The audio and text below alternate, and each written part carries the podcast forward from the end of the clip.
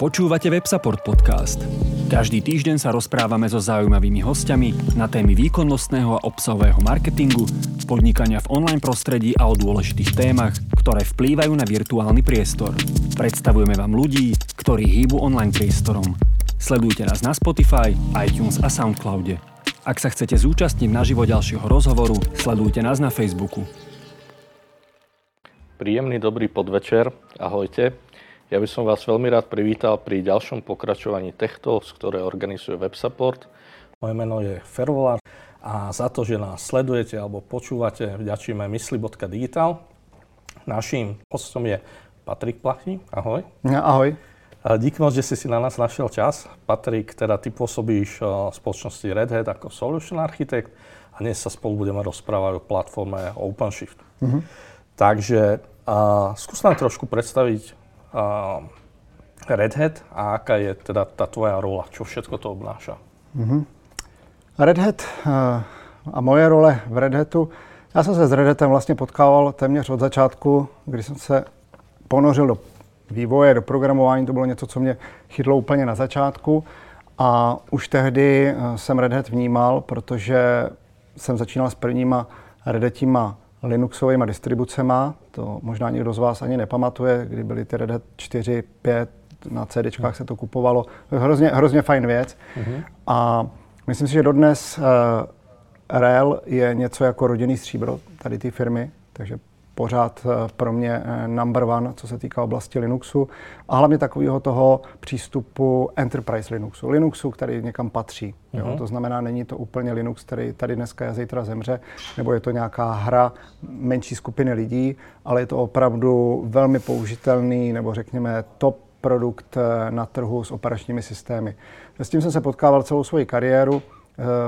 Já jako vývojář jsem měl jako koncovou platformu velice často právě Red Hat Linux a buď to jsem tam spouštěl aplikace, ať už v podobě aplikačních serverů, nasazování aplikačních serverů, aplikace deploymentu do těch aplikačních serverů, ale v budoucnu třeba instalování, uh, účast na některých ať už to jsou třeba hm, proof of concepty, proof of technology, kde jsme testovali uh, nějakou velkou technologii, ať už to byly databáze, a snažili jsme se na eh, relových serverech rozjet tuhle tu technologii ve větším.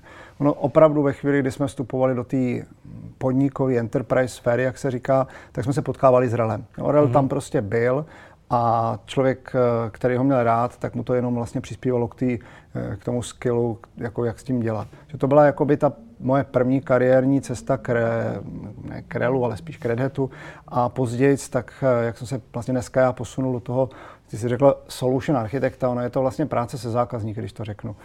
Kdy já se potkávám se zákazníky a snažím se jim vysvětlit, co my jako v Redetu děláme a oni už většinou přichází, mají trošku rozmyšleno, není to jenom prázdný, že by se ptali, jako co vlastně děláme, ale už chtějí nějaký konkrétní produkt. Takže uh, tam jsem se posunul a z pohledu vývoje Red Hat, uh, uh, většina určitě z vás ví, není jenom ten operační systém, ale postupně na to nabaloval další a další věci. Je to komerční firma.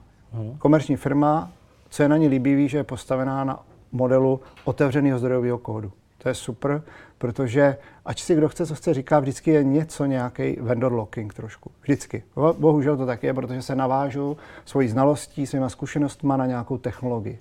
A tady v tomto případě, eh, když je to otevřený zdrojový kód, tak já se vždycky můžu podívat, jak je to tam napsané, jakým způsobem jsem na to navázaný. Nemůže se stát, že vlastně třeba nějakým způsobem jsem navázaný na nějaký dolování dat, který je proprietální. A ve chvíli, kdy ten vendor to nedovolí jiným způsobem použít, hmm. tak já když z toho chci odejít, tak vlastně musím celou svoji knowledge zahodit, protože nejsem schopen nastudovat, jak to jejich API funguje, jakým způsobem poskytuje ty data. Tady je to otevřený, kde kdo do toho vidí. To si myslím, že je hrozná výhoda vlastně celého toho Red přístupu a Red Hat, protože vlastně tohle má jako mantru, komerční firma, komerčně vlastně fungovat ale veškerý náš vývoj je postavený na otevřeném zdrojovém kódu, tak vždycky, když se k nám něco dostane a my chceme stejně jako každá komerční firma mít všechno, když bych to tak řekl, to znamená, přijdeme k zákazníkovi, bychom nejradši, aby zákazník byl červený, uh-huh. Jiná firma chce, aby byl modrý a podobně, ale ono je to vždycky kombinace, co si budeme nalhávat. Uh-huh. Ten zákazník si to chce sám nakombinovat, jako já taky nebudu vařit jenom francouzskou kuchyni, ale chci, aby tam byl mix, a by se toho každý přejet. Takže v tomhle směru vlastně Red Hat začal postupem času přidávat technologie, které na tom původním relu stavěli. Ať už to byl JBoss jako aplikační server, ať už to byl třeba zpráva infrastruktury, configuration management, jako je Ansible, a tak dál, až jsme se dostali právě do oblasti kontejnerizace kontejnerů. A to je oblast, v které já dneska působím. Uh-huh. Tam se vlastně dostávám. A to, co je velká výhoda Red Hatu v tom letom, že vždycky, když něco k sobě dostane, a tady bych jako firmě opravdu dal klobouk dolů nad tím letím, ten pomyslný Red Hatí, že dokáže každou tuhle technologii otevřít. To znamená, koupí se ta technologie, je třeba proprietální a oni postupem času ten kód uvolnějí ven, to znamená je pak stažení třeba na Gitu.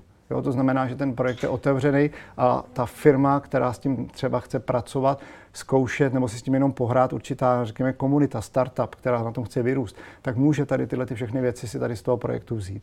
Že moje role dneska, dlouhá, dlouhá odpověď moje, je pracovat s kontejnerama, s kontejnerizací a chodit po zákazníkách a trošku je evangelizovat v této oblasti, jak s kontejnerama jakoby fungovat, protože ty kontejnery jsou tady nějakou dobu, ale přeci jenom spousta firm, hlavně v té podnikové sféře, ještě do toho nenaskočila, řekněme, naplno. Uh-huh. Firmy třeba vašeho charakteru, firmy, firmy eh, web, webového charakteru, těm to jde líp. Banky, některé jakoby ještě jiný, jsou svázaný hromadou, hromadou bezpečnostních předpisů a tam to jde, tam to jde složitěji. Takže se ptají, můžeme tam? A jim nějakým způsobem říkám, můžete s Red Hatem. samozřejmě není to jenom marketingové jakoby sdělení, jdeme samozřejmě do technické hloubky. A moje role tomu zákazníkovi trošku otevřít víc oči, proč ten Red Hat v tomto směru může být dobrá volba. Uh-huh. To je moje role, to je moje role jakoby navrhovat trošku s tím zákazníkem řešení, konkrétní situace. A samozřejmě pak je to taková ta klasická kopáčina, něco nainstalovat, ukázat, eh, udělat nějaký pilot nebo případně pomáhat při práci na nabídce, to znamená, aby to splňovalo tu architekturu, kterou si zákazník namyslí, tak třeba s partnerem jakýkoliv charakteru doplnit do nabídky takovéhle informace, které splnějí požadavky, ať už to jsou bezpečnostního charakteru a tak dále. Uh-huh. To je moje role v Red Hatu, ale zpátky jenom ještě k tomu, jak vnímám já Red Hat, eh, opravdu firma, která otevřeným způsobem dává ven svoje myšlenky. A už jenom poslední, jenom k tomuhle, protože, hmm. protože eh, to, že to dává ven otevřeně, je i v té konzultační fázi, to je za mě úplně super, protože si představ, že spousta našich projektů, který dodávají konzultanti, eh, to není to je ten hrubý vývoj toho produktu, ale je to prostě fakt jako, že se zákazníkovi něco dodá na míru a z toho vzniknou nějaké myšlenky, takže potom ty lidi v tom Red Hatu jdou a často tyhle myšlenky dávají na web, ať už to je v podobě nějakých RH labů, ať už to je nějakých open source library, open practice library, a kde vlastně tam jsou přesně představeny ty praktiky, jak jsme postupovali na workshopu, co jsme dělali, co se nám vyplatilo. Jsou to třeba praktiky, které známe ze běžného světa, ať už to je třeba jaký způsob komunikace, jak vytvářet big picture toho, jak bude vypadat vlastně konečná architektura e, kontejnerového Eh, deploymentu, klastru, ale prostě tyhle myšlenky jsou potom někde sepsané a jsou daný tyhle ty paterny a kdokoliv může jít na ten web, napsat uh, Open Practice Library a kouknout se na ně. Nebo na nějaký RH Lab nebo Demo Lab. Prostě uh-huh. všechny tyhle ty stránky, na které se dá podívat, tak jsou dohledatelné. Není to jenom o tom kódu, není to jenom o těch produktech a není to jenom o těch projektech v open source komunitě, ale je to i o knowledge, kterou uh-huh. jakoby ten Reddit dává ven. Zvenku to vypadá suprově. Zevnitř u nás v Red Hatu, no, má to i svoje takové stěny stránky, jo, protože někdy to je takový, že se mi zdá, že eh, ve firmě existuje po celém světě spousta hurá věcí, a když potom my potřebujeme trošku profesionálním způsobem ty věci sešněrovat a dát na papír, tak už to jako si může trošku drhnout, protože všechno je až příliš otevřený a my potřebujeme některé věci udržovat jako nějakou dobu v nějakým pevným řádu na uh-huh. konkrétních kolejích a ono přeci jenom chce to, chce to velkou trpělivost z, hmm. z pohledu zaměstnanců Red Hatu v tomhle směru, takže je to takové jako, je to jiné než v jiných komerčních firmách, bych řekl. Hmm. A ten duch tam pořád je, ač jsem slyšel spoustu názorů, že Red Hat po vlastnictví s IBM se změní, tak si myslím, že se nezměnil. Samozřejmě ty zásahy tam jsou, ale jsou spíš zásahy do toho, jak brzdit určitý produktové linie, jakým způsobem omezit určitý aktivity, ale tady ta, jakoby řekněme, živelnost, nápaditost, ta tam furt je. Ten, uh-huh. ten duch tam zůstal. Uh-huh. Super, super. Uh, díky moc. Skúsme teda pozrieť na ten, na ten OpenShift. Uh, skús nám povedať, že ako vznikol a, a na čo to je dobré. Hmm. Jak vzniknul? No, e, ty začátky já jsem sledoval zvenku. To jsem nebyl ještě v Red Hatu, ale můj způsob práce k tomu trošku inklinoval. Já hromadu věcí, které jsem dělal, ať už to bylo vývojového charakteru nebo provozu, to znamená, potřeboval jsem si zprovozit nějakou technologii nebo jsem nějakým způsobem prototypoval něco u zákazníka, tak jsem se dostával k tomu, že jsem velice často používal virtualizaci. Virtualizoval jsem ty věci. A vlastně už v roce 2006 někdy uh, Google spolupracoval s Red Hatem a nevím, jestli všichni vědí, tak vlastně třeba C grupy v Linuxu, to je Google nápad, který se do Linuxu dostal a vlastně už začal nějakým způsobem existovat způsob, jak řídit zdroje v rámci jednoho Linuxového operačního systému.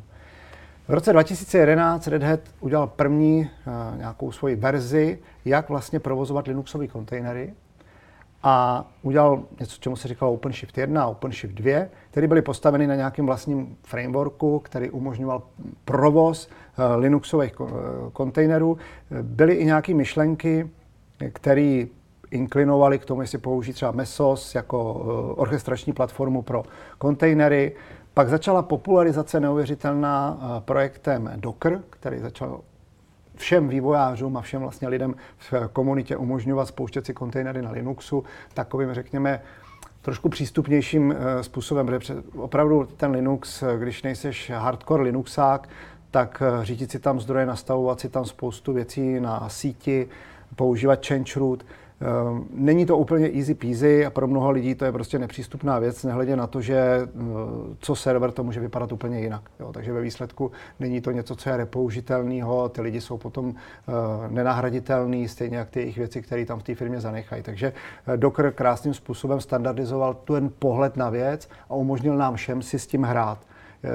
Jak jsme se spolu bavili, pro mě neuvěřitelný zážitek, kdy jsem poprvé začal spouštět tyhle ty věci přes Docker a startovalo to neuvěřitelným způsobem, to znamená opravdu pustil jsem si aplikaci, eh, která měla svůj oddělený prostor a viděl jsem, jak naběhla, já jsem se tam mohl připojit do webového eh, serveru, do své aplikace a viděl jsem, že naběhla během pár milisekund.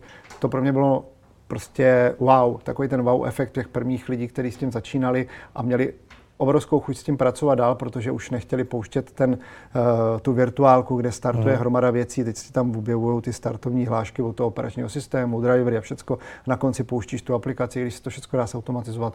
Je to prostě pruda. Takže z tohohle toho pohledu pro mě to byl zážitek a viděl jsem, jak Red Hat právě začíná postupným způsobem inklinovat k tomu, k čemu vlastně vždycky inklinoval. Jak to dostat vlastně do té podnikové, do té komerční sféry, do těch velkých firm. Už aby to nebyla hračka, stejně jako Linux. Jo? Prostě jakmile to nesplní určitý parametry toho, že to funguje, že je to dobrý, že to má bezpečnostní prvky, tak začal Red Hat hledat. A Docker e, byla jedna z těch cest, takže OpenShift někde ve verzi 3 e, eh, používal Docker, to má používal vlastně na zprávu kontejneru na provoz kontejnerů, ale objevily se tam spousta, řekněme, slepých míst. Objevilo se tam i trošku to, že samotná firma, která se na tom podílela, nebyla až tak rychlá ve vývoji, to znamená, nestíhali vlastně plnit ty požadavky, ty enterprise sféry. Uh-huh. Soustředili se často třeba víc na ty, na ty vývojáře. Pamatuju si ty Dockercony, na který jsem jezdil, že ty Docker kapitáni, když nám ukazovali, co to všechno umí, tak to bylo hodně na nás, na vývojáře. Uh-huh. Wow ale když potom přišly požadavky na bezpečnostní věci, tak v tu chvíli ta firma jako nereagovala tak rychle, protože tady mhm. byly požadavky na to, aby byly uh, rootless, aby se nějakým způsobem, jiným způsobem uh, zpracovalo se sítí, aby se tam uh, orchestrovaly jinak ty věci, co se týká vlastně Eh, podnikové sféry, kde to neběží na jednom serveru, potřebuješ to mít rozběhnutý na více serverech, dokonce třeba ve dvou datových centrech, tak vlastně ten požadavek na nějaký orchestrátor tam začal být nějaký uh, trošku větší, než to dělat na tom jednom noťasu.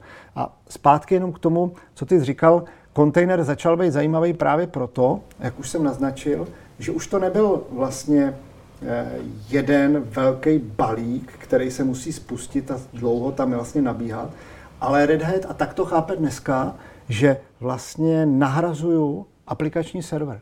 My jsme dlouhou dobu stavěli aplikace, takže byl vždycky eh, aplikace, ta se dala do JBossu, JBoss se dal do Relu, Rel se dal do virtuálky a ta se pustila na nějaký farmě. Uh-huh. A tam už se to o to ta farma starala.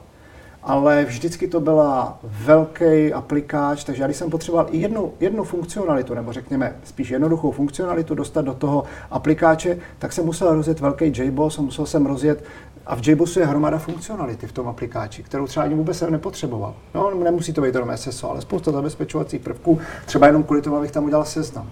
A v tuhle tu chvíli vlastně já tuhle ten celý stack jsem schopen nahradit něčím mým baculatým, něčím úplně jednoduchým, který, jak jsem říkal, takhle spustím. Uh-huh.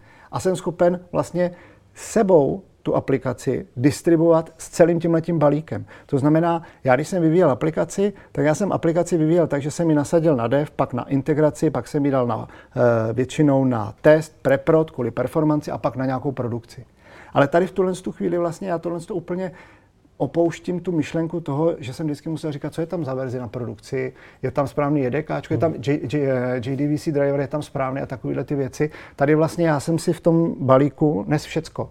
To znamená, bylo to spolu zapečený do jednoho velkého kontejneru a to je ta kontejnerizace, že v tom kontejneru je kus operačního systému, kus lehkého frameworku, který spouští tu aplikaci, kus té aplikace a celý tohle to já přenáším z toho devu na integraci, z integraci na test, z testu na preprod, preprodu na produkci a jsem schopen to dělat opravdu velice rychle a velice rychle to vypnout, zapnout, škálovat nahoru a dolů. To znamená, kontejnerizace plně, ale opravdu plně nahrazuje ten aplikační přístup, který byl v minulosti. A i se to tak v Red Hatu děje a opravdu Red Hati zákazníci často i takhle switchují a myšlenkově po celém světě, že říkají, hele, tady byl JBoss, tady byl prostě prostě vývoj v Javě tady nad, tom, nad tím JBossem spolu s Relem a spolu s virtualizací a pojďme switchnout teďka do, to, do té kontejnerové vrstvy. Samozřejmě Velice často virtualizace zůstává. Je tam pořád, protože virtualizaci můžeme dneska chápat jako nějakou univerzální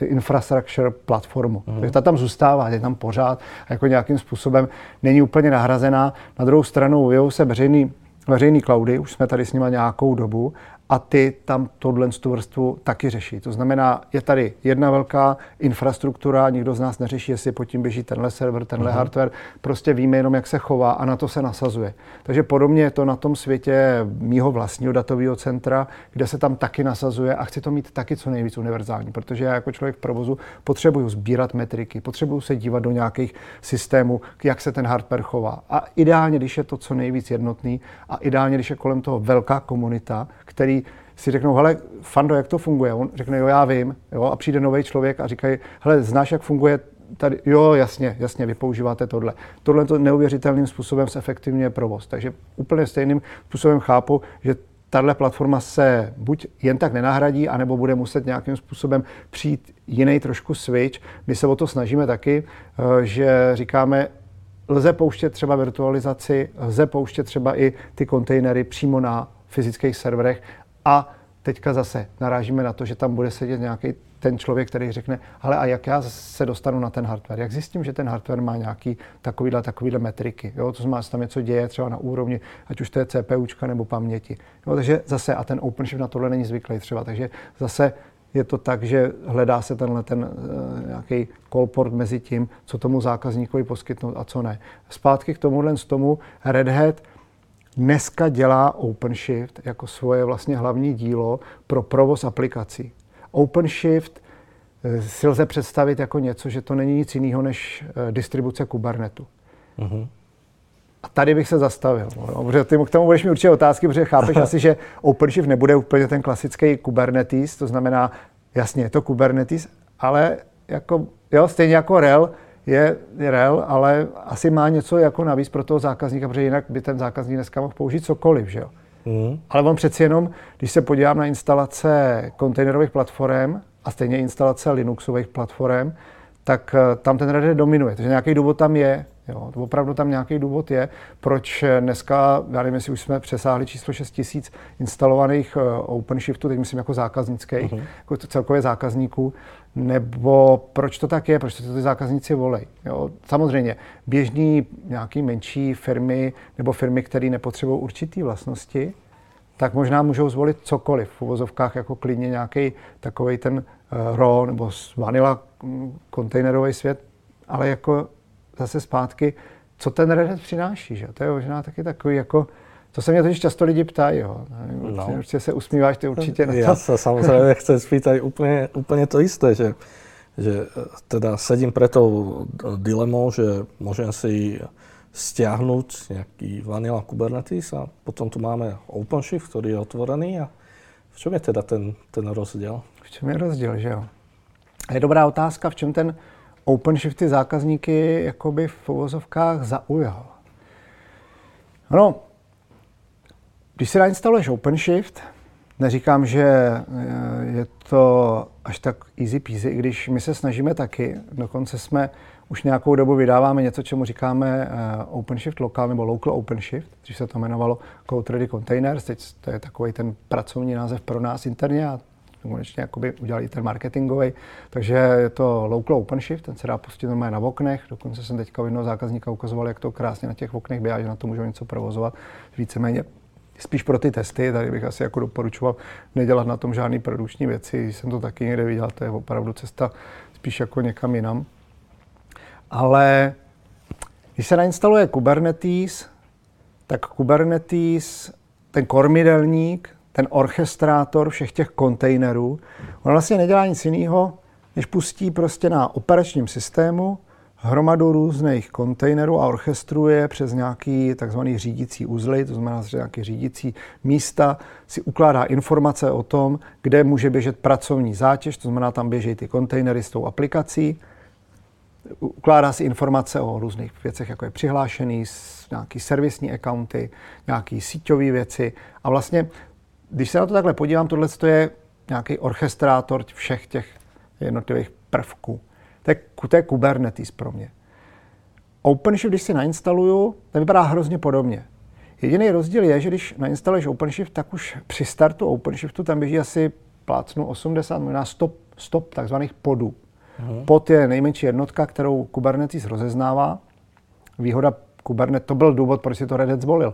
Red Hatu se líbily spousta různých orchestračních frameworků, ale to, že tam jsou třeba zrovna pody, to se jim líbilo, kde pod může být jakási jednotka, kde může být třeba pět různých kontejnerů, ale každý kontejner sdílí jeden adresní prostor, sdílí vlastně i způsob toho, jak se nějakým způsobem s ním pracuje. To znamená, je to takový jakoby hezčí na práci, jsou tam jakoby některé paterny, které se Google fakt povedly.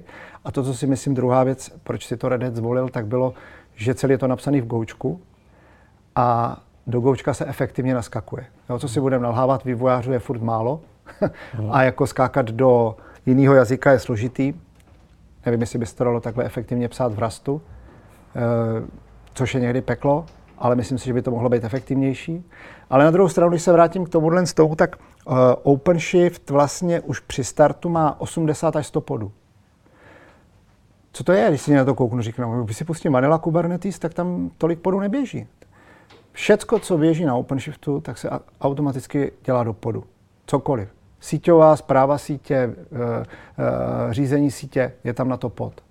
Webová konzole. OpenShift má svoji webovou konzoli, jak pro administrátora, tak pro vývojáře. Je to v podu. To má skáluje se to přesně takhle, to znamená, všecko běží v podech. A vlastně OpenShift, když bych to tak řekl, my používáme jeden takový termín, my tomu říkáme operátor, a ten operátor vlastně nahrazuje takovou jako provozní znalost, co ty lidi znají z provozu a s čím chtějí pracovat. Chci pracovat se sítí, chci pracovat s webovou konzolí, chci pracovat s kavkou, tak se tam na to udělá operátor, v kterém je tak jakoby nějakým způsobem pomocí kódu zapracovaná provozní knowledge, jak s tou kavkou třeba dělat. To znamená, že když potřebuju kavku, potřebuju nějaký message brokery, potřebuju nějaký zookeeper a vlastně tohle ten operátor za tebe udělá, že to tam vydeployuje, tyhle ty pody s tím letím a je, dá ti to k dispozici pomocí nějakého rozhraní a dokonce ten operátor ti tam udělá i třeba nějaký informace, jak třeba vytvářet topiky. A to samé pro různé další věci. To znamená, ty, když tam dáš operátor, tak ten operátor pustí tyhle ty pody, spravuje, stará se o jejich update a aktualizaci, o jejich nějakou kontrolu a vlastně rozšiřuje funkcionalitu toho celého OpenShiftu. Takže já, když nainstaluji OpenShift, ten, tu distribuci Kubernetu, uh-huh. která pod tím je, tak když ji nainstaluju, pustí se mi hromada podů a ty, tu hromadu podů pouštějí právě se jako formou těch operátorů, to má řídě, jsou řízený formou těch operátorů a ve výsledku já si můžu říct tak dobře, tak OpenShift to je vlastně Kubernetes a hromada operátorů. Ano, ano, dá se to tak říct. Dá se to tak říct a opravdu vlastně splňuje to to, že tyhle ty, jakoby řekněme, blueprinty, které jsou zakodované do tohohle z toho světa, jsou do tohohle z toho vanilla Kubernetu nějakým způsobem naočkovaný. Když se poprvé setkali vývojáři z Red Hatu s lidma v Google, tak Google tehdy měl ještě jenom jako pracovní věc toho, eh, jak bude vypadat orchestrace kontejnerů. A jim se to strašně líbilo. My jsme strašně bavili o tom, jakým způsobem se to bude dělat. Takový ty Joe Beda a tyhle ty lidi od architektury, tak ukazovali, co mají za nápad. A lidem z Red se to strašně líbilo. Řekli, do toho se chcem zapojit.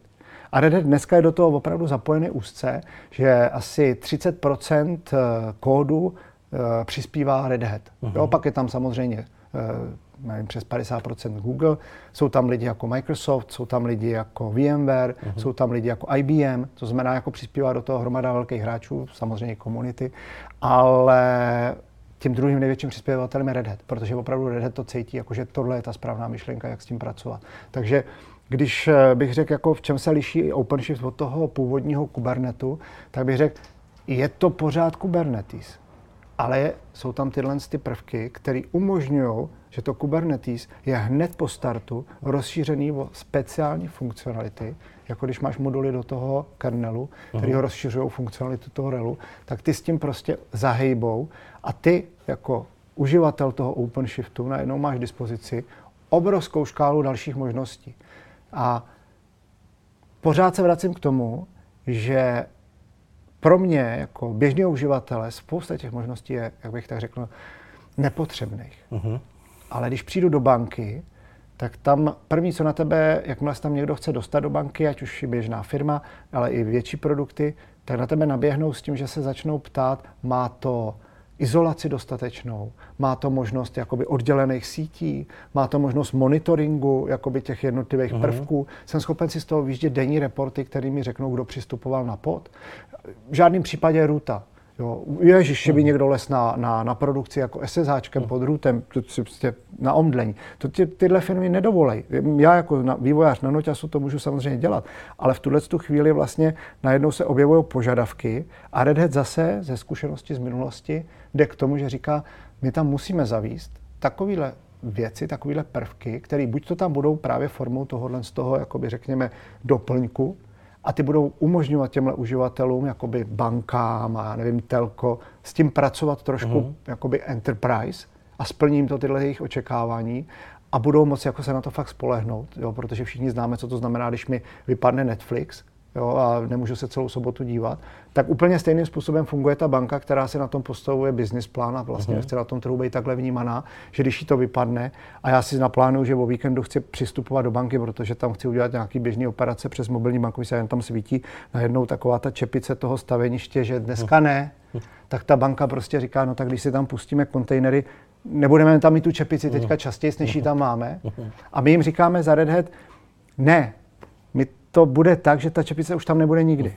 Jo, že prostě to pojede bez výpadku. Jo? A to je právě ten důvod, proč i třeba tyhle ty firmy, které vždycky dlouho koketovali po tom světě, jestli kontejner ano nebo ne, tak najednou řeknou, cože bezvýpadkovost? No tak to je zajímavý. A pak teprve jako začneme řešit ty enterprise věci jako bezpečnost a, a jestli, jestli to má dostatečnou oddělit, jestli tam není ten, ten root přístup, jestli to je jakoby není privilegovaný kontejner a jak se to řeší v, v OpenShiftu. A v tuhle tu chvíli s těma zákazníkama ta diskuze se hrozně otevírá, jo, protože oni samozřejmě trošku se chytějí na něco a trošku zase začnou hledat ten, ten, ten dotaz. Takže zpátky jenom OpenShift je opravdu distribuce Kubernetu, ale my jsme ji rozšířili. My jsme ji rozšířili o některé tyhle vlastnosti, které ji dělají jakoby zajímavější pro tu enterprise sféru. Uh-huh, uh-huh. Ale opravdu není, to, není v tom žádná velká magie. Je to... A nevím, kolik lidí, kteří nás poslouchají nebo nás budou poslouchat, si zkoušeli ten Kubernetes rozjet a uh, spravovat a updateovat. A už i tohle může být někdy jako docela jako prácička. Uh-huh. A i tam se Red Hat snaží, aby to bylo co nejvíc jako smooth. Uh-huh. Jo, takže to zase je další přidaná hodnota. Prostě Red Hat eh, je fakt firma, která se soustředí na komerční sféru těch velkých eh, podniků a tam dostat tyhle ty myšlenky z toho open source světa. Uh-huh, uh-huh. Takže to je, to, je, to je hodně tímhle stylem daný. S tímhle, uh-huh. tímhle tím stylem je to položený. No, já, já určitě souhlasím, lebo jedna věc je nasetapovat si ten klaster a spustit tam nějakou aplikáciu. Druhá věc je monitoring, logy. Teraz potřebujeme to dostat do nějaké CI/CD pipeliny, je kapitola sama o sebe. Management přístupů, s čím všetkým vie tu na, tu na OpenShift pomoct? Tyhle ty věci tady zmiňuješ přesně. Já bych řekl, eh, to, s čím se teďka potkávám hodně u těch eh, zákazníků, je, že zase oni řeknou, jasně, chceme zabezpečenou, velkou, připravenou podnikovou kontejnerovou platformu, která nám splní ty věci, jako, jak jsem říkal, hlavně ta bezvýpadkovost, to se strašně líbí. Uh-huh. Už ne složitý release management typu, jakože jak dostanu tu aplikaci přes ty jednotlivé vrstvy, ale i to, jak ji tam spustím, jak ji rychle nahradím, jak to škáluje. Tak uh, hodně těch zákazníků řeší, jestli použijí na všechno věci od Red. Uh-huh. Já musím říct, berme to s rozumem. Jo, ty jsi zmiňoval třeba CI/CD pro mnoho z nás, uh, věc, která u hodně organizací dneska je nějak zavedená, to znamená kontinuální integrace, kdy vlastně si ty jednotlivé prvky nějakým způsobem buildují, dělá se deploy a vlastně jak to celý postavit, protože správná aplikace nikdy není eh, jedna služba. Je to hromada služeb. Ať i v minulosti to byly legacy služby eh, klasického monolitického typu, ale i dneska eh, ty mikroslužby, které hodně dominují a i ty, který, do kterých se dostáváme, jako, je, jako jsou serverless, možná ten Knative přístup, tak vlastně všechny tyhle ty věci, které se objevují, to není jedna služba, je to hromada služeb. A bavit se o tom, jestli na to použít všechno od Redditu, já bych řekl zase s rozumem, jo, protože ne všechno vyhovuje, ne všechno je stejný. Já jsem se bavil uh, s kolegou z vývoje v Brně a říkám, ale co používáte na CIC? A on říká GitHub. A používáme GitHub Action. A teď jsem byl u nás v jedné bance a oni taky vybírali a vybírali a říkali GitHub Actions. No zase, zase, zase skončili u něčeho, co není naše Red Hatí, a myslím si, že je to super věc, hrozně se mi to líbí. My třeba pro CI/CD používáme Tekton, který zase mě vyhovuje víc, že z pohledu toho, kdybych se chtěl uzavřít do toho on-premise světa, do svého světa, takže tam mám tuhle tu možnost a je plně Kubernetes. Jo. To znamená, fakt podporuje to, že jsou to pody, škáluje se to, umí se to nějakým způsobem rozprostit po klastru podle typu workloadu. Jo.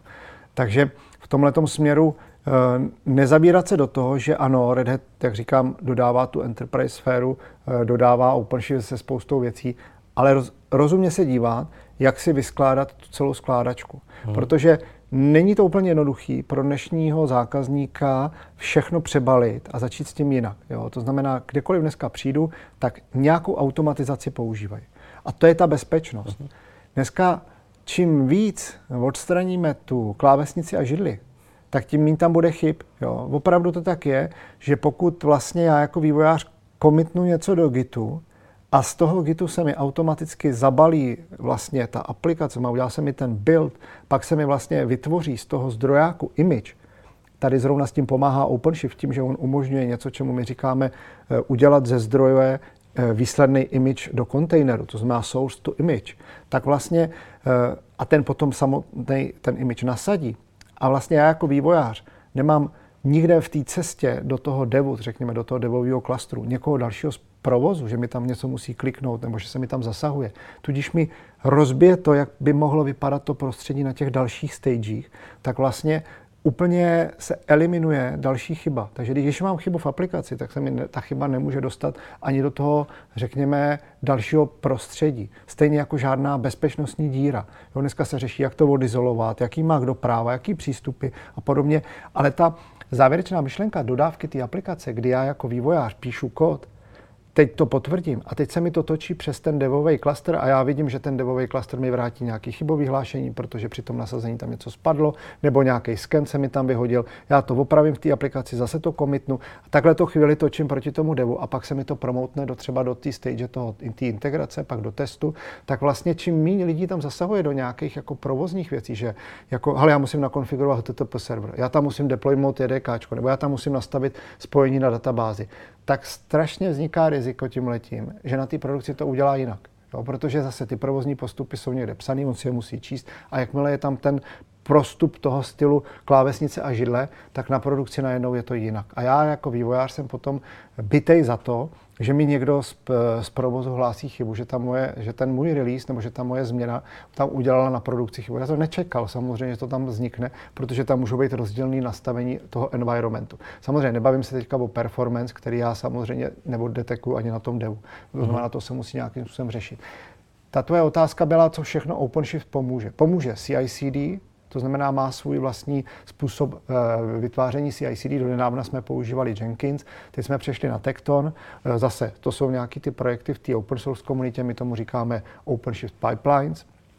Používáme, používáme uh, hodně teďka, bych řekl, Nevím, jak to dopadne ještě s tou, s tou komunitní věcí, teď myslím z pohledu toho, jestli to stane plnou součástí Red Hatu nebo ne, a používáme Argo CD. Uh-huh. Argo CD vlastně používáme právě na tu kontinuální dodávku, kdy vlastně za chodu se zjišťuje, jestli ten daný klaster vypadá tak, jak má vypadat, pokud ne, tak ho tam nějakým způsobem vrátí do toho stavu. Takže vlastně my tomu říkáme GitOps, že máme hmm. zase, a zase v OpenShiftu to vypadá tak, že ty vlastně do toho OpenShiftu dáš pomocí tohohle z toho takzvaný operátor a máš tam operátor na pipelines. Jakmile ho tam dáš, můžeš volat pomocí normálně tektonovské konzole, eh, napíšeš na command line tekton, create task a máš tam, můžeš tam createovat tasky. Zase úplně jednoduchým způsobem, nebo do webové konzole OpenShiftu, jakmile přidáš operátor pipeliny, při, přidá se ti tam nový menu do uh, toho webového rozhraní. Ten, ty, ty operátory pořád takhle rozšiřují vlastně všechnu tu funkcionalitu, takže rozšiřování tohohle z toho typu v OpenShiftu je běžná věc. Co si myslím ale, co je přidaná hodnota velká, protože, jak říkám, tady je to na zvážení zákazníka. Použiju to, nepoužiju uh-huh. to, mhm. mám svoje řešení, jak uh-huh. říkám, GitHub Actions je teďka hodně, hodně v kurzu, líbí se mi to, používáme to sami v Red Hatu. Za mě e, velká přidaná věc je minulý rok, myslím roka půl zpátky a hodně firm, co se zabývá kubernetím světem a dělají svoje distribuce. Ať už je to VMware, ať už je to SUS, který vlastně používá teďka Rancher, hmm. tak jako uh, taky do tohohle směru jdou, tak nám se povedla taková, aby řekněme, uh, takový hezký husarský kousek, že jsme koupili společnost Stackrox, která má vlastně něco jako Kubernetes CM.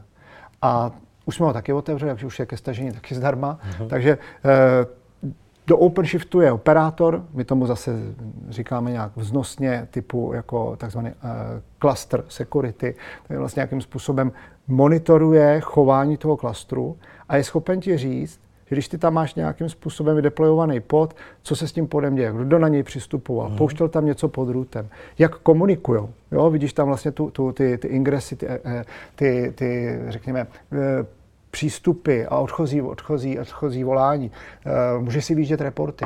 Jo? To znamená, třeba security lidi chtějí dostávat pravidelné reporty o tom, jakým způsobem se na té platformě uh, pracovalo tady s těma, těma přístupama, to znamená, nebo co se tam pouštělo a jakým způsobem se tam pouštělo, jestli tam někdo nepřistupoval nějakým jiným způsobem. Takže tohle si myslím, že je zrovna jedna z věcí, kterou si ta firma jednak sama jednoduše nevymyslí a hlavně ji potřebuje mít v uvozovkách hned po startu. Ty, když eh, si pustíš Kubernetes a pustíš si vlastně OpenShift, tak teoreticky uh, ostatní věci můžeš dělat, můžeš deployovat, můžeš pracovat s tím i bez toho, že máš super vychytanou CI/CD pipeline. Můžeš, samozřejmě, jak říkám, čím líp automatizace, tím větší bezpečnost, tím líp to frčí právě tím stylem bezvýpadkového mhm. způsobu, uh-huh. že když mám dneska webovou apku, vidím ji v mobilu a tady mám profil klienta, já tam potřebuji příští týden do profilu klienta přidat položku, no tak já ji tam potřebuji přidat příští týden, a ne, že se mi objeví z release managementu. Jasně, tak dáme to tenhle kvartál a pak testy a tohle. Ne, já tam potřebuji přidat jednu položku, ale dřív to bylo tak, že ten deployment strašně trval. Jedna nejmenovaná banka, kde jsem byl kdysi jako vývojář, tak eh, protože jako vývojář jsem se pohyboval kdekoliv, všude možně, ať už různě prodaný, tak eh, bych řekl, release management trval třeba 6 měsíců. Vždycky se na to strašně připravilo, sešlo se strašně moc funkcionality. Uh-huh. Ale zvláštní bylo, že tenhle ten rychlej, rychlý nasazení tam fungovalo taky. My jsme tomu říkali hotfixy, které obcházely vlastně ty automatizační věci a obcházeli i ten způsob toho release managementu a fungovalo to většinou tak, že my jsme seděli jako, že já jsem měl na starost nějaký tým, jsme tam seděli, něco vyvíjeli a najednou tam přišel požadavek a přišel eh, vysoce postavený šéf, tehdy se říkalo, že to jsou tzv. B-1 manažeři, podle toho, jak jsou daleko od boardu, a vlastně přišel si na stůl a řekl, že mají VIP klienta, který potřebuje něco změnit, protože si potřebuje na pobočce udělat nějakou, nějakou operaci, která není standardně podporovaná. A tenhle ten VIP klient eh, to potřebuje udělat tenhle týden. A přišel k nám do té místnosti a řekl, že se odsaď nehne, dokud my to tam nedostaneme do té produkce. A opravdu to do týdne, do týdne bylo na té produkci. Takže ono mm. už dřív to šlo. Ale co to vyvolávalo? My jsme to většinou dělali tak, že jsme udělali kopie těch funkcionalit. To znamená, v rámci toho kódu se udělala, když tam plácnu byla funkce, tak se udělala funkce 2. A vlastně často se fixovalo, že se udělala funkce 3 a do dalšího kódu se musela udržovat. A to znamená, že do toho releaseu pak nešla funkce, ale šla funkce 1, funkce 2, uh-huh. funkce 3 a všechny byly v tom kódu takhle zduplikovaný. A když se pak opravoval ten kód, tak se opravoval ve všech těch duplikátech. Tohle je katastrofa. Dnešní svět eh, kontejnerů umožňuje něco, že umožňuje výst několik verzí v provozu na tom daném klastru a ty můžeš směrovat provoz na ty jednotlivé části té funkce. Můžeš mít tři verze těch mikroslužeb. Jedna poskytuje, já nevím, stav klienta takhle, druhá stav klienta takhle, třetí stav klienta takhle a ty můžeš jenom na vybranou skupinu lidí nechat tady tu třetí verzi nějakým způsobem zpracovávat. Uh-huh. Až když se rozhodne, že ji nechceš, tak na ní přejdeš. Jo, to znamená, jak říkám, jsou věci, které v tom OpenShiftu jsou, jsou dobrý a ty používat a hned od začátku. A pak jsou některé, u kterých trošku přemýšlet. Protože jako ta cesta toho třesku, jako zahodím Jenkins a půjdu hned na Tekton, může výst k nějakým provozním, jakoby řekněme, konsekvencím a ty provozáci na to nejsou zvyklí. Co s tím teď? Jo? My jsme byli zvyklí zpravovat Jenkins, který byl někde stranou a najednou máme všichni přejít do Tektonu. Takže ta firma má nějaké svoje, řekněme, jak bych to řekl, kulturu toho, jak s tím funguje. Takže zase ano, OpenShift umožňuje CI/CD, umožňuje GitOps, umožňuje tyhle ty eh, prvky zprávy a provozu, jako je monitoring, to znamená má svůj monitoring stack klasicky postavený na Prometheus, Grafane a Kibaně. Uh-huh. Umožňuje tam mít předdefinované reporty, ale zase přijdeš do firmy a oni používají Splunk. Často třeba na nějakou synergii toho, že se jim tam sbíhají logy třeba i z uh-huh. nějakých firewallů, z nějakých, z nějakých databází, z nějakých jiných prvků a to, že se tam bude dostávat ještě offloadem, nějakým offloadingem logy z OpenShiftu, no tak ten Splunk je schopen vlastně tou synergií, že vlastně ve stejném čase postaví do jedné nítě to, co se někde stalo a je schopen tomu provozákovi říct, hele, to vypadá, že to není problém tady na aplikáč, ale že to je nad tím, jakým způsobem se ty message filtrují na firewallu tak vlastně tam je ta výhoda a to uh-huh. OpenShift nenahradí. Takže jako potom jako nutit ty lidi, aby koukali do monitoring stacku toho Kubernetního světa, to mně přijde někdy jako, buď to je to zápal nějaký, řekněme, vášnivý komunity, která v té firmě je, anebo je to neporozumění, jo? protože ten provozák pak třeba nikdy nezjistí, proč ta aplikace tomu biznisu uživateli neodpovídá včas. Samozřejmě na to, abych se podíval, proč se mi nekreditují pody, nebo proč nějakým způsobem Kubernetes neudělalo dobře ten deploy, na to tam ten monitoring stack je, na tyhle ty věci určitě. Takže jakoby ano, OpenShift pomáhá v hodně věcech, ale zase s rozumem. Jo? Proto jsme často i my tady jako za Reddit s těma lidma komunikovat, aby jsme jim říkali, hele, v klidu, pojď se podívat, jako co z toho použít. Uh-huh. Určitě to jádro toho Kubernetního enterprise světa, který ti zabezpečí pohodlný update. Máme tam zapečené věci typu, uh, jakým způsobem uh, aktualizovat uh, CVEčka, jakým uh-huh. způsobem dělat vlastně rychlý reakce na to, když se objeví zranitelnost jakým způsobem dělat, jak říkám, třeba ten, ten SIEM, takový těho, co se tam děje. To určitě používat třeba by default z toho stacku. Ale tyhle ty edony, ty další, tak tam bych jako přistupoval trošku jako s analytickým myšlením. Ano, OpenShift tomu pomáhá, ty si můžeš říct jasně, takže za to platím, tak proč to nepoužít. Jo, přece jenom je to dražší než Vanilla Kubernetes, kterou stáhnu zdarma.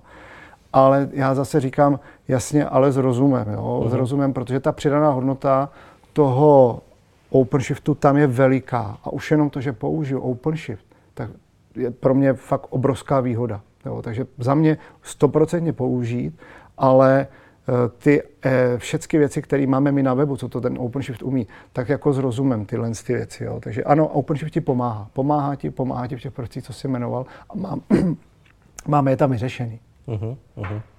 Super. A z tvojho pohľadu a na tvojej pozícii, keď sa bavíš s tými zákazníkmi, tak OpenShift e, robí šťastnejších adminov alebo vývojárov?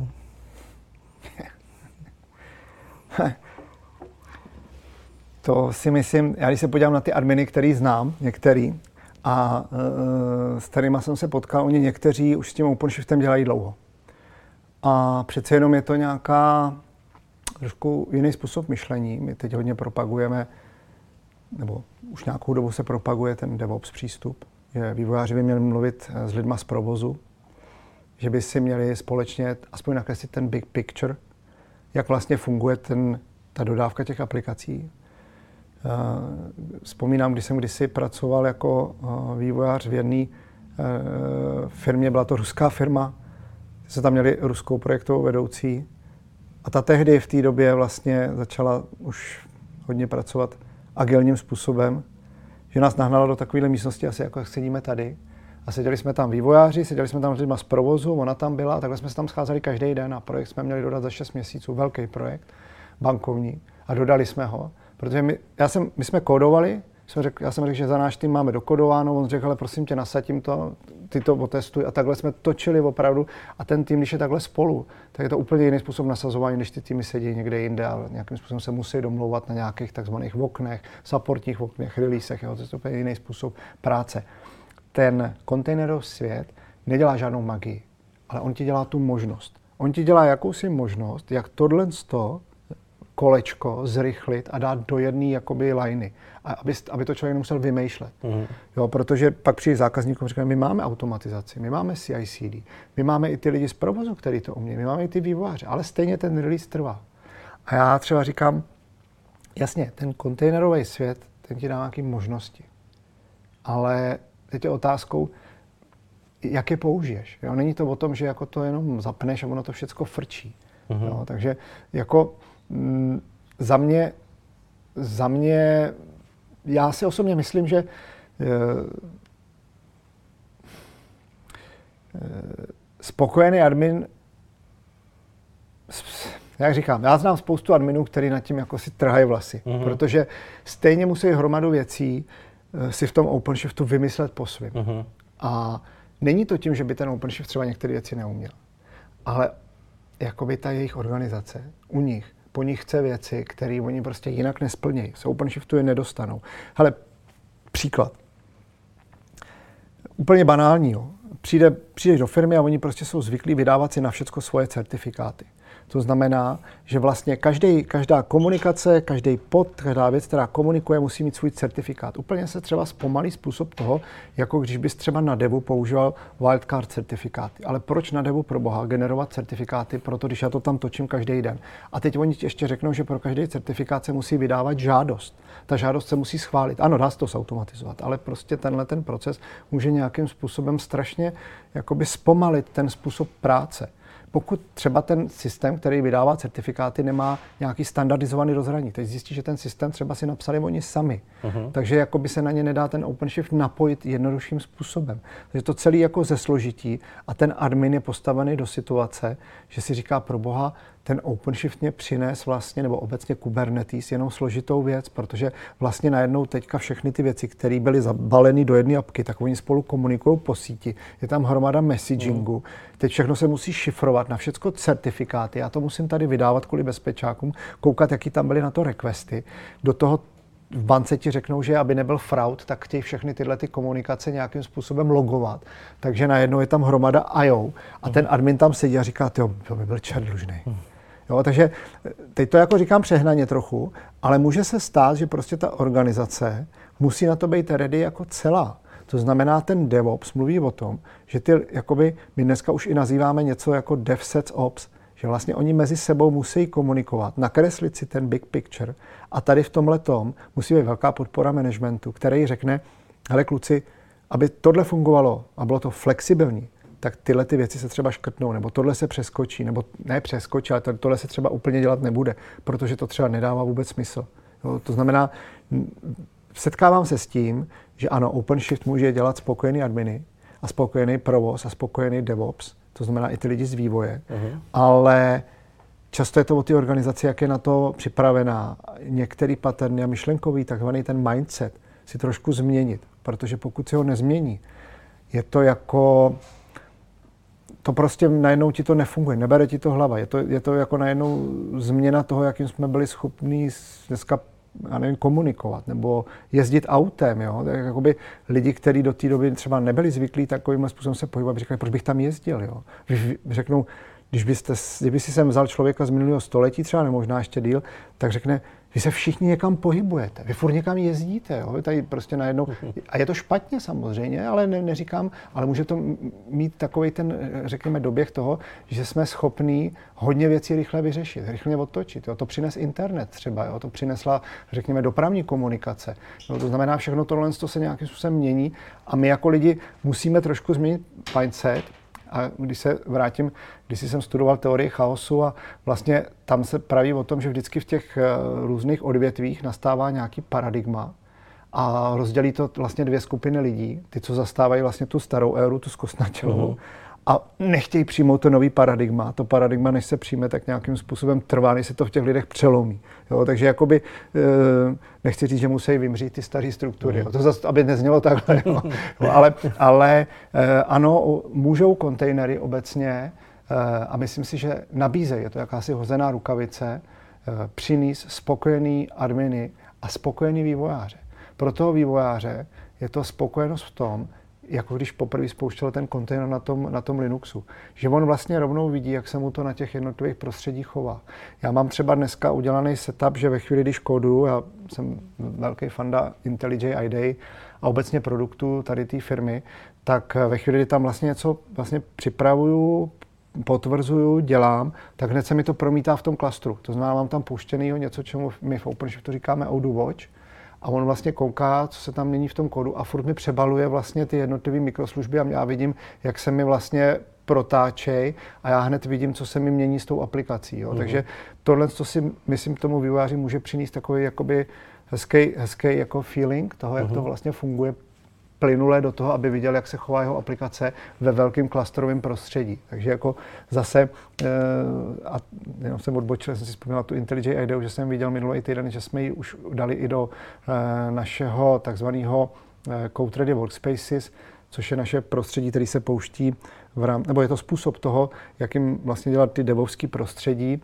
My jsme tam doteďka měli jenom VS, tak teďka už je tam IntelliJ IDEA, uh-huh. si vlastně můžu pustit ideu v browseru a v browseru se podívat, jak se tam vlastně ta daná mikroslužba spravuje a nastavuje, což je vlastně super. Takže to jsem jenom, sorry, odbočil. Ale chci říct, jako, že ano, může to dělat spokojený vývojáře. Ty si myslím, že to dělá primárně. To je jako 100%. Tam odtaď ty kontejnery přišly. U těch adminů zažívám, zažívám takový někdy, jako, že mám pocit, že to není úplně pro ně jako jednoduchý.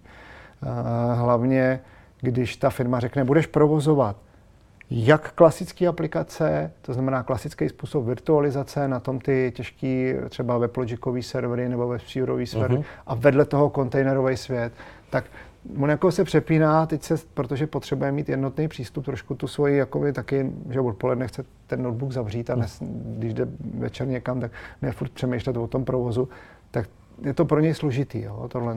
Jo, jak říkám, já bych hodně doporučoval v těch organizacích si vzít ty příklady z těch DevOps týmů, kde to funguje. A jsou fakt ty paterny. Jo? Uh-huh. Jsou, ty, jsou ty banky, které se na to dívají. Hrozně se jim líbí ty příklady ze Spotify a podobně, uh-huh. kde to fakt zafungovalo. A tam ty způsoby ty komunikace těch týmových lidí, ty organizace, které tvoří nějakou lineu a mají tam způsob toho, jak si předávají informace, taky to dali ven. A taky je to vidět. A, je to, a, a já říkám, zkuste se na to někdy podívat, trošku si to představit, jestli by to nešlo u vás, si sednout, lidi z provozu, lidi z vývoje, nakreslit si ten velký obrázek toho, jak probíhá nasazení té aplikace do toho, eh, do té produkce a kde všude vlastně jsou ty úzký hrdla. Jo? A to nějakým způsobem pomáhá. Jo. Ale známe to, jo. Ono, jako dneska zvlášť v té době, teďka co byla, kdy nás uzavřeli do těch uh, izolovaných v uvozovkách prostoru. Mm. Takže jako se sednout si, já osobně vidím někdy ten přínos tohohle z toho přímý komunikace, že to je takový jako eh, příjemnější, že se tam jako některé věci řeknou, protože někdy je to zase mezi třeba dvěma lidma. Prostě ten jeden nechce z nějakého důvodu a ono na té obrazovce se to dá a rychleji odmítnout, než když se potom setkají. Mm. Jako OpenShift, ne, nechci říct, jak OpenShift dělá spokojený adminy a vývojáře prostě stoprocentně. To bych, mhm. to bych, to bych lhal. Jo. Mm.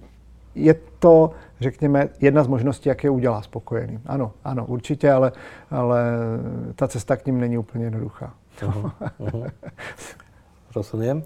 A moja posledná otázka, než sa pustíme do, do dotazov vlastne od našich divákov, je, že teraz sme teda v nejakom bode, v nejakom štádiu a skúsme trošku nasrieť do budúcnosti, že, že kam by sa ten OpenShift mohol uberať ďalej.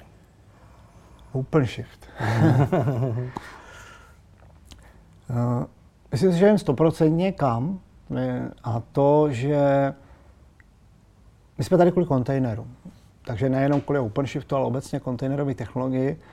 A tak, jak vidím, každý z poskytovatelů veřejného cloudu ty kontejnery má. Dneska dominuje AWS, hned za ním je Azure, pak je tady Google. Jo, jsou tady další, ale řekněme, jakoby, když vezmu veřejný poskytovatele cloudu, dost, dost určují i to, jak se mají chovat lokální provideri. Neříkám, že to všichni kopírují a dělají úplně stejnou nabídku služeb, ale dívají se na ně a líbí se jim třeba ten způsob, jak, jak, jak mají udělanou cenotvorbu, jak, jak se tam dělá kalkulačka na webu, že si může člověk spočítat. Dřív to nebylo, najednou to tady je, že u, u, u jiných providerů najednou potkávám vlastně takový podobný jako feeling z toho mám, jo? že to je jak veřejný cloud. Uh-huh. Takže e, objevují se tyhle ty veřejné cloudy a k tomu to hodně směřuje. Poskytování těch služeb tak, abych si to byl schopen rozběhat v tom veřejném cloudu úplně stejně jako u sebe v datovém centru. Jo. Hodně to tam směřuje. A ten Red Hat to vnímá. Já, jako pro tebe, když ti řeknu, že máš OpenShift u sebe v datovém centru, ať už je to OpenShift, anebo hodně zákazníků dneska používá náš komunitní vlastně, protože Red Hat primárně komituje uh, svoje kódy do takzvaných uh, upstreamů, to znamená do veřejných uh, open sourceových projektů, a vlastně tam má i OpenShift svoje sídlo, z něj se pak dělá kopie do těch interních a tam z nich se pak dělají ty binární buildy. A to si pak lidi stahují u nás, pokud mají vlastně u uh, Red Hatu registraci. Uh-huh. je to stejně jak s Relem a od Relu Fedora a podobně. Takže spousta z nich dneska provozuje třeba OKD a podobně. Uh-huh. Ale když se ty podíváš na to, že vlastně provozuješ si tady tenhle ten OpenShift třeba u sebe ve svém datovém centru, to je platforma. Teď ty si tam vyklikneš nějakou aplikační službu, třeba si tam vyklikneš, já nevím, třeba MongoDB, nebo si tam vyklikneš Kafku, hmm. nebo si tam zprovozníš svoji aplikaci. Ale primárně tě vlastně nezajímá, jak se to tam celý udělá. Nezajímá tě, jak se ty logy tam budou zapisovat, ale u toho OpenShiftu pořád musíš tohle trošku řešit. Když to instaluješ, musíš vidět, jestli jsem to instaloval na VMware, jaký, jaký to má, já nevím, síťový rozsahy, jestli pod tím je nějaká persistence, v tom veřejném cloudu přistupujeme k tomu, že třeba ty, jako uživatel chceš na konci pustit kavku. A je ti jedno, jestli pod tím je OpenShift, a jestli je pod tím Azure, a jestli je pod tím něco ještě dalšího. Uh-huh. Takže ta budoucnost teďka je taková, že eh, kluci u nás vývoje a lidi, lidi z product managementu dělají něco, čemu říkají cloud services, že ty půjdeš do Red Hatu a vyklikneš si Red Hatí službu, třeba tu kavku, a, ona, a potom si vybereš, kde ji chceš. Chceš ji u sebe? Dobrý, vybereš si svoje datový centrum. Musí tam být samozřejmě udělaný na to prostup. Uh-huh. Vybereš si AWS, zeptá se tě na tvoje account credentials a ono se ti to tam spustí. A to, že pod tím se pustil OpenShift, to, že se pod tím pustil něco dalšího, to jako nějakým způsobem se udělá na pozadí. Zase, člověk by se zeptal, no dobře, ale tak to můžu udělat dneska už v AWS. Jasně, ale my říkáme, že tady to bude přenositelný, co mhm. znamená uh-huh. přes nějakou konzoli, Red Hatí, která už dneska je, dneska, když se podíváš konzole.redhat.com, tak tam máš možnost sledovat svoje relové instance, OpenShift instance, máš tam nějaký cost management, kolik tě co stojí, co znamená, kolik CPUčka ti žere tadyhle tohle, kolik peněz to CPUčko stojí, si tam můžeš nastavit. A právě, že ta přenositelnost a stejná, jakoby stejný feeling, že kdykoliv můžeš jít potom do toho OpenShiftu a vzít si z toho ty logy, jak jsi zvyklý, třeba pro nějaký audit, tak vlastně ten bude tady zatím. Tak to je ta naše budoucnost, kam my vidíme, že jako chceme směřovat. Že ten eh, cloudový provider ti dá něco, co třeba ty tam vidíš zrovna příhodného, to znamená, seš firma a vidíš, že třeba daný cloudový provider nebo lokální provider je pro tebe super, tak protože poskytuje nějaký další služby, ať už to jsou lidi nebo nějakou funkcionalitu, mm-hmm. tak toho si vybereš, tam poběží OpenShift a ty si jenom vyklikneš kavku. Ta kavka se ti tam někde pustí a ty pak k tomu nalepíš třeba další věci, které potřebuješ od toho svého providera ale jakoby řekněme, nestaráš se tolik už o ten OpenShift. Mm-hmm. To znamená, ta budoucnost je v nějakých cloud services, jako my tomu říkáme OpenShift Cloud Services, který budou běžet ještě víc nezávisle a odstíněný od tebe jako, řekněme, toho, kdo, to, kdo tu platformu chce spravovat, provozovat a ve výsledku mít na tom nějaký konečnou fázi nějakých aplikačních věcí. Mm-hmm. Je to jako taková jako budoucnost tohohle z toho. Mm, snaží se o to Red Hat teďka docela masivně některé služby už tam má, eh, říkám, ono je to hodně o té efektivitě. Čím více jednou ty lidi něco naučí a pracovat s nějakou platformou, tak pak to svičnutí někam jinam eh, je pro ně složitý. Mm-hmm. Takže představa, že děláš v AWSu, využíváš super služby na analytiku, ale najednou s tím chceš přejít do Azure a řešit, jak tam je vlastně dělaná síť, jak jsou tam poskytovány ty služby. Už je to pro tebe jako nějakým způsobem změna zase ne tak velká, ale je to změna. Mm-hmm. Jo. U těch kubernetích aplikací asi ne tak drastická, jako u těch lidí, co to nějakým způsobem provoz, provozňují a mají tam nějaké svoje know-how. Jo. Takže může to být nějakým způsobem tohle budoucí přístup. Samozřejmě, já bych taky byl nejradši, kdyby všechno fungovalo pro mě v určitou chvíli stejně, ale ten konkurenční boj a ta konkurence vytváří právě to vylepšování. To je takový ta, ten evoluce toho, jak se věci vylepšují. Kdyby tady tohle nebylo a bylo všechno stejné a všechno jakoby v úvozovkách pro všechno dobrý, tak tyhle nápady už tady byly a vede to k takovému, řekněme, že, se, že spíš degradaci, to, mm. není to, ne, nevede to k tomu pokroku. Takže jako v tomhle směru se mi zdá, že e, na jednu stranu to může víc k tomu, jako jo, proč je tady tolik těch poskytovatelů, no, protože si můžu vybrat, ta, ta, ta, ta volba je tady dobrá. A, ale jak trošku zefektivnit to, abych byl schopen to, co jsem se jednou naučil, práci s kontejnerem. Ber to tak, že hodně těch lidí, co s tím pracuje, tak určitě věci jsou specifické. Jak se tam připojit, jak to nastartovat, command line, tam jsou zase nějaký, jo, někde je to kubectl, u nás je to OC, je tam nějaký způsob toho, jak spravovat ty projekty, nějak jinak se sta- chová ten, ten uzel, ten uzel, když se startuje, vypíná. Takže když tyhle lidi s tím pracují z provozu, tak mají nějaký feeling. To samý třeba vývojář je zvyklý na to, co se po něm chce z pohledu CPU a já nevím, konzumace zdrojů, nastavení limit, jak vlastně ten kontejner konzumuje, kdy se restartuje, co má být vystavený. Takže jako vývojář jsem zvyklý, jak se to chová na té platformě. Mm. A teďka já, když píšu Kubernetes apku a vlastně píšu mikroslužbu, tak jako já si myslím, pro mě by taky jako pro vývojářského tým lída bylo dobré, kdyby ta platforma se chovala stejně na AWSu, na Azure a i u mě třeba u nějakého providera, který mi poskytuje tohle tu platformu, tak jako pro mě je to dobrý. Jo, prostě vím, co od toho čekat, že potom se mi nestane, že mi lidi hlásí, hele, ta tvoje apka najednou má strašně blbý respons, nebo tady se mi v menu něco objevuje jinak, jo, protože se mi tam nějakým způsobem načetly ty věci, nebo na to nereagovali. A já prostě řeším hromadu věcí potom jako tým lead, kde jsem udělal chybu, uh-huh. ale ono je to jenom tím, že tady to běží na téhle platformě, tamhle na té platformě, takže ta budoucnost z pohledu Red Hatu je tohle odstínit, a ty si jenom vlastně nějakým způsobem volíš tu danou servisu, na kterou to chceš provoznit. To má MongoDB, jasně, MongoDB ale už neřešíš, že to bude MongoDB od AWS nebo od Azure. Jo? Samozřejmě, nám by se to líbilo, jako od Redetu, že to bude všechno přes červenou, uh, přes červenou košili, ale uvidíme, co přinese čas v tomhle. Uh-huh. Jasné, jasné. Super, díky moc za všechny odpovědi. A můžeme jít ještě na otázky od diváků. Uh-huh. A Peter sa pýta, dobrý deň, ako mám začať s Red Hatom? S JBossem som pracoval na pozici aplikační specialista. Tady bych doporučil jednak, samozřejmě, jednak se dá zřídit, eh, samozřejmě určitě ví eh, Red Hat účet, ten je zcela zdarma. V rámci, eh, teď myslíme asi možná, jak začít spíš ne s Red Hatem, to je jako imaginární jenom s firmou, ale e, spíš s tím OpenShiftem. Pak máme vlastně pro ty vývojáře připoje, připravený prostředí, kde si je můžou sami roztáčet přímo na e, openshift.com, najdou vlastně na té stránce, jak s tím vlastně si roztočit to prostředí, začít s tím pracovat. Uh-huh. A já jako vývojář dokonce si můžu stahovat veškeré redeti produkty zdarma a začít s nimi pracovat. To není nijak omezený. Ať už se jedná o REL, ať už se jedná o OpenShift, to znamená plně plnotučný OpenShift si klidně jako vývojář můžu k sobě stáhnout a začít s ním pracovat. Eh, máme ale i něco, čemu říkáme OpenShift Local.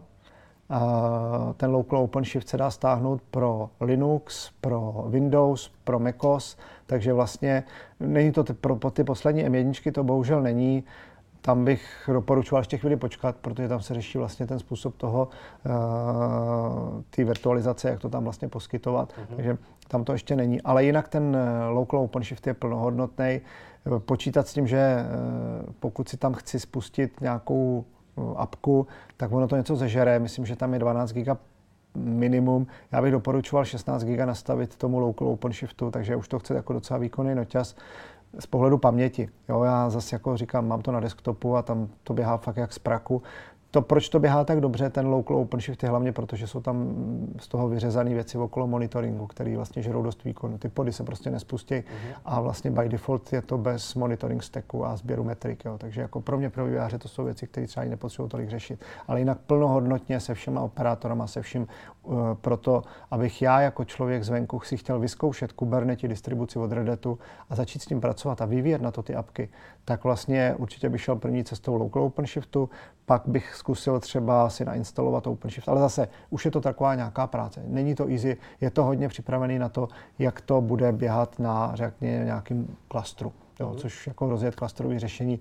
vždycky byla, bude nějaká určitá jakoby knowledge. Jo. Takže jako jak začít s Red Hatem, mít Red Hat account, ten je zdarma, pak si zkusit eh, rozjet prostředí přímo od Redditu na openshift.com. Jsou tam i takzvaný learning, to znamená learn uh, OpenShift, kde jsou dynamicky poskytované prostředí pro vybraný scénáře. Chci si mhm. vyzkoušet scénář Service Mesh. Chci si vyzkoušet scénář, jak udělat Spring Bootovou apku pro OpenShift, nějaký frontend, backend, jednoduchou apku. Takže pro tohle to úplně ideální scénáře jsou tam připravený. Já si ho spustím, ten scénář pustí na pozadí nějaký kontejnerový stack v omezeném množství a vede mě, co mám dělat, na co klikat, co zadávat. Takže to je ideální pro toho člověka, jak se s tím seznámit, jak s tím začít dělat. Uhum. Určitě. Všecko je to zcela zdarma.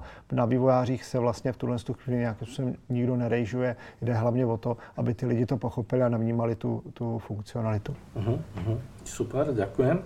A Luka sa pýta, je možné prejsť komunitného OKD na Red Hat OpenShift pomocou softwarového updateu, alebo je nutné postavit celý klaster? Celý klaster znova. Celý klaster znova. E, dá se to mixovat. Máme zákazníky, kteří mají OpenShift, na produkčních prostředí, testovacích, ale na některých třeba vývojových týmech mají prostě OKD. Zase, jediný problém, který tady můžu navnímat potom je v tom, že pozor, Kubernetes má nějaké svoje verzování, ty verze nemusí být na OKD potom třeba stejný s verzí toho, co jsou na verzích toho OpenShiftu. Jo? Jenom na tohle myslet, pokud tam mám nějaké závislosti na Cube API a podobně, tak abych jako věděl, že tady jsem na OKD, kde se to trošku může uh-huh. jakoby nějakým způsobem vymknout kontrole, ale e, zase e, máme takovýhle mix a pokud chci překliknout doporučuji instalaci nového klastru. Zase není to tak složitý. Doporučuji i podívat se na naše konzole .redhot.com, kde vlastně, jakmile jsem zaregistrovaný a instaluju OpenShift, tak dneska OpenShift má možnost dělat takzvaný single node cluster, kdy já tam jenom vyplním název domény, síťový rozsah, eh, název toho klastru a vygeneruje se mi ISO file, já z něj nabootuju a mám hotovou vlastně instalaci celého OpenShiftu. Jo. Takže to je jednoduchý. Dá se to samozřejmě instalovat navíc úplně stejným způsobem, navíc, navíc nodů, takže vlastně mám nějaký třeba Pixie server, kde mám ty ISO zaregistrovaný a ty se potom při startu ty jednotlivé věci na to doptávají a instalují. Fakt ta instalace toho OpenShiftu je dneska dotažená mnohem dál, než byla ve trojce. V té 4 eh, desíce, která je teďka aktuálně ke stažení, je to Nechci říct, že to je brnkačka, ale i běžný vývojář to zvládne. Ale zase, pokud jsem vývojář, nechci pracovat jakoby úplně na té provozní uh, operations, tak mi stačí jakoby ten local OpenShift. Uh-huh. No, protože tady se o to ptá na pak některé věci, které souvisejí s tím, jak, jaká je konfigurace sítě a tohle. Já vím, že spousta vývojářů to ani nechce znát. Jo. Uh-huh. Uh-huh. Jasné. Ďakujem. A posledná otázka, tá sa týka on-prem nasadenia OpenShiftu že ako je tam riešený persistent storage a druhá vec, čo publikácia služieb bežiacich na OpenShifte do internetu, príťade lokálnej inštancie OpenShiftu, cluster DMZ, F5 reverse proxy alebo nejaká API gateway. Ako rieši toto? No, co se týká persistence, OpenShift by default vlastně klasicky vychází z Kubernetu, takže všechny aplikace jsou stateless. E, nic si neukládají. To znamená, vypnu pod, zapnu pod, všechno o všechno přijdu. Proto určitých typů aplikací, ať už to jsou teda databáze, které tam můžu strkat NoSQL databáze, jako je Mongo podobně, vlastně už nějakým způsobem potřebují persistenci, ale stejně se to může hodit i na některých credentials a podobně, nebo to může být SSO, který nějakým způsobem má nějaký eh, key store pro ukládání. Takže tam už ta uh, persistence je nutná a tam se k tomu přistupuje úplně stejně jako v klasickém Kubernetu. Musí mít poskytovatel nějakého zdroje persistentní storage do toho Kubernetního světa, tady v tom případě do toho OpenShiftu. My nejčastěji u zákazníků, co potkávám, je, že oni mají svoji enterprise storage, pomocí CSI driveru vlastně poskytnou tomu operátoru, jakým způsobem se připojí na to rozhraní té enterprise storage. A to, co ta enterprise storage umí, jako read write, read write to many a podobně, tak vlastně Eh, umožňuje potom nějaká storage klasa, která se mi tam objeví v tom Kubernetu. Já když potom, potom roztáčím třeba, nevím, Postgres a Postgres zjistí, že tam je takovýhle volume, tak si udělá volume klem, použije ho a vlastně nějakým způsobem s tím pracuje jako s persistentní storage.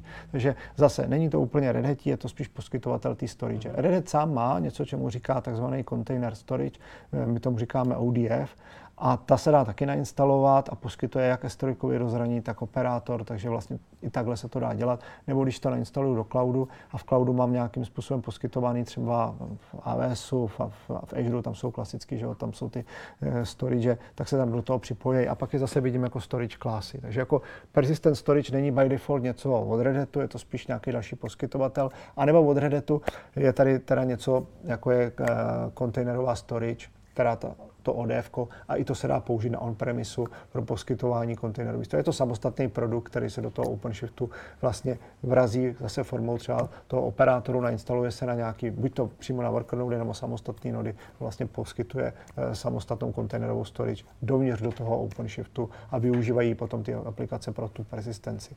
Ta druhá část tam byla... Sieť.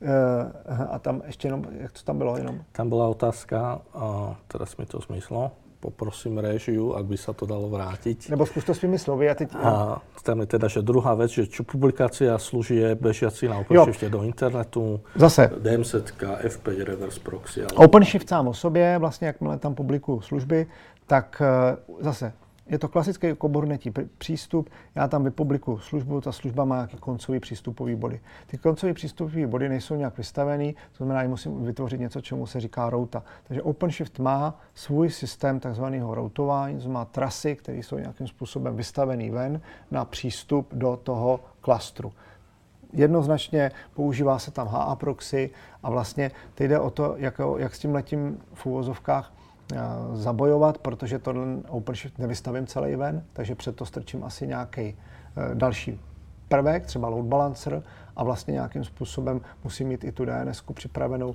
která mi přiděluje jména pro tenhle ten koncový bod. Jo, to znamená zase, tohle to už ten OpenShift sám o sobě jako poskytuje routování, poskytuje přístupové body, ale to, jak to vystavím ven, tak to už je trošku na tom, že když to nainstaluju třeba do nějakého, k nějakému providerovi, tak ten provider mi musí nějakým tohle tím způsobem v rámci toho doménového jména třeba generovat to jméno pro ten koncový bod. Uh-huh. Jo? A má tam třeba ještě k tomu i nějaký load balancer, přes který mi to leze na ty koncové body, aby ve chvíli, kdy vlastně to poskakuje ta služba po těch worker nodech, tak aby ho to správně ten load balancer našel. Jo. Uh-huh. Ale zase říkám, může tam být proxina, může tam být load balancer, prostě něco pod tím letím postaveného, ale už je to věc to, zase je to, post, je to, je to i popsaný přímo v dokumentaci, jak se, jak se tohle to udělá, to znamená, když se podívám do dokumentace OpenShiftu, tak tam je post, popsaný vystavení vlastně služby ven, Jo, to znamená, uh, OpenShift při deploymentu uh, dané aplikace, tak mi automaticky udělá službu, která mi zastřešuje vlastně volání a vytvoří mi ten koncový bod. Uh-huh. A ten koncový bod mi nějakým způsobem vlastně vystavuju já potom někam ven. Takže jako, jak tohle to udělám, říkám, nejčastěji se to řeší prostě prvkama daného poskytovatele. Uh-huh. Jasné, jasné. To asi určitě ty máš zkušenost hmm. sám, jako když se vytvoří HTTP server, tak jakým způsobem ho vlastně vystavit, ten, aby byl viditelný a byl dostupný, pokud mi běží třeba na dvou serverech. Je to velmi podobný v princip. Jo. To znamená, i u toho Kubernetu se nevyužívá nic jako extra magického. Uh-huh. Super. Patrik, ďakujem moc uh-huh. za mhm. perfektné rozprávanie. Ďakujem, že si si na nás našiel čas otázok by som mal určitě ještě veľa, takže možno, možno někdy do budoucna. Třeba i nějaká ta jedna věc z toho, že bychom vytáhli a o té se bavili konkrétně. Kľudne, budem, budem velmi rád. Já takže... jsem spíš jako do toho vývoje, do, jako mezi, mezi, mezi ty vývojářské témata třeba by byly taky zajímavý, co se týká toho Knative, tak možná bychom. Super, budem se určitě těšit. Díky moc. Ďakujem moc, nech sa darí. A milí diváci, toto boli vlastne posledné predprasinové Tech Talks Určite si užite leto, dávajte si na seba pozor a v septembri sa na vás opäť budeme tešiť. Ak sa vám páči, čo robíme, tak budeme veľmi radi, ak týchto posedielate ďalej, dáte o nich vedieť svojim kolegom, svojim známym a vidíme sa na budúce. Majte sa pekne, ahojte.